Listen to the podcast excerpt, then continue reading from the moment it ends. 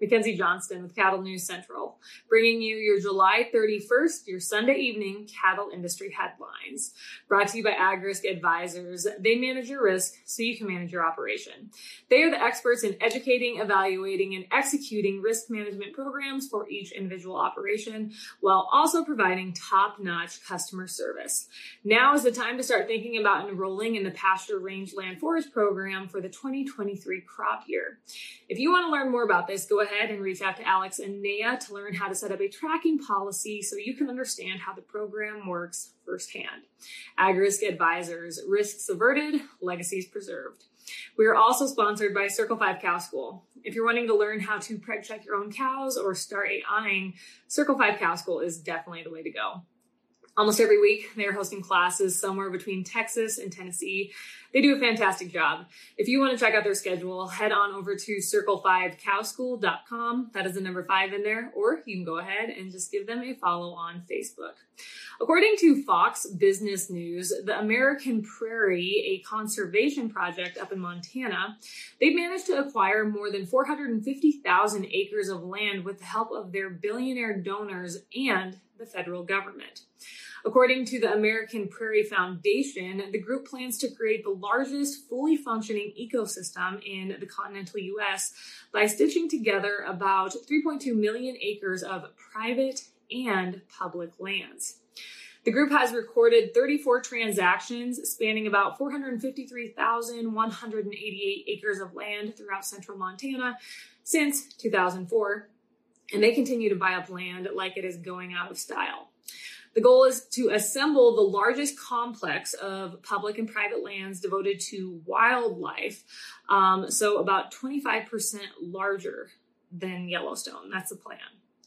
The American Prairie has been able to buy up uh, land left and right thanks to the foundation raising tens of millions of dollars in recent years, due in large part to its donors, which include well-known Wall Street and Silicon uh, Silicon Valley tycoons.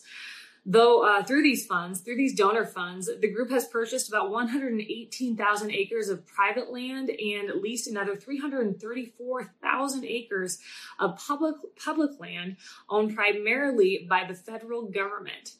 American Prairie's uh, Vice President and Chief External Relations Officer Pete Geddes said central Montana is a great place to buy up this land and turn it into uh, into a nature reserve because very few people live there. Um, so he believes that there shouldn't be much conflict over conservation when they buy up these enormous tracts of land. But obviously, you and I both know it, there is a lot of pushback, and there should be. State officials and local ranchers say a nature reserve would remove key land uh, from ag production and negatively impact surrounding privately owned lands.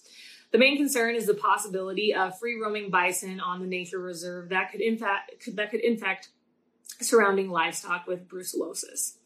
The foundation requested permission from the BLM to allow bison grazing on portions of the leased property in 2017 and then again in 2019.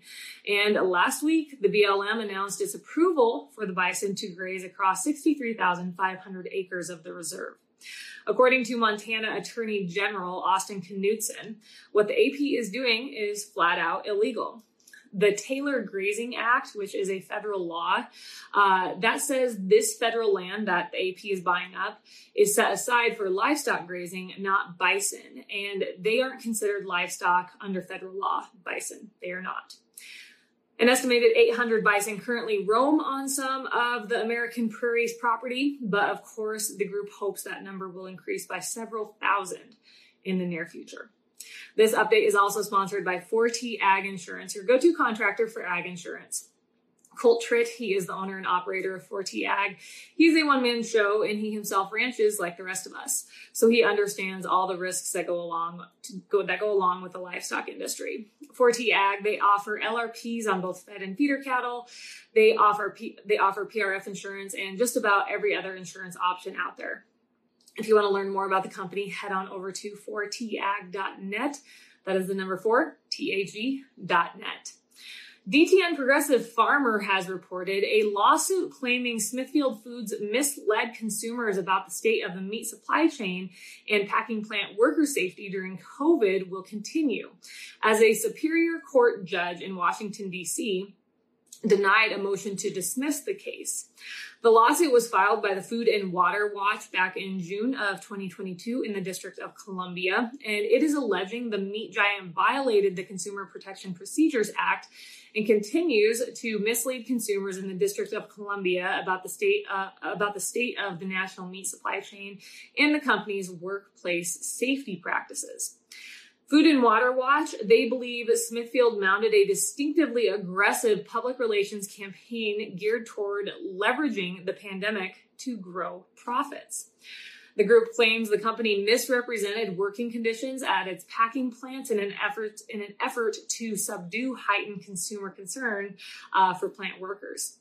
Additionally, the group alleges the meat giant conducted an advertising and social media campaign to assure consumers that company workers were protected from the hazards of COVID and warn about the crimped and warn and warn, excuse me, warn about crimped meat supplies. However, the lawsuit claims this messaging was misleading and far from the truth. Finally, National Beef Wire has reported for the week beginning July 18th, Net beef sales totaled 25,300 metric tons, up 6% from the previous week and above and up 66% um, from the prior four week average. That is all I have for you guys this morning. I hope you all had a wonderful weekend. Stay cool out there this week. It is going to be, uh, awfully hot here in central Nebraska, another warm one. I will be back on Tuesday evening, so I'll catch you later.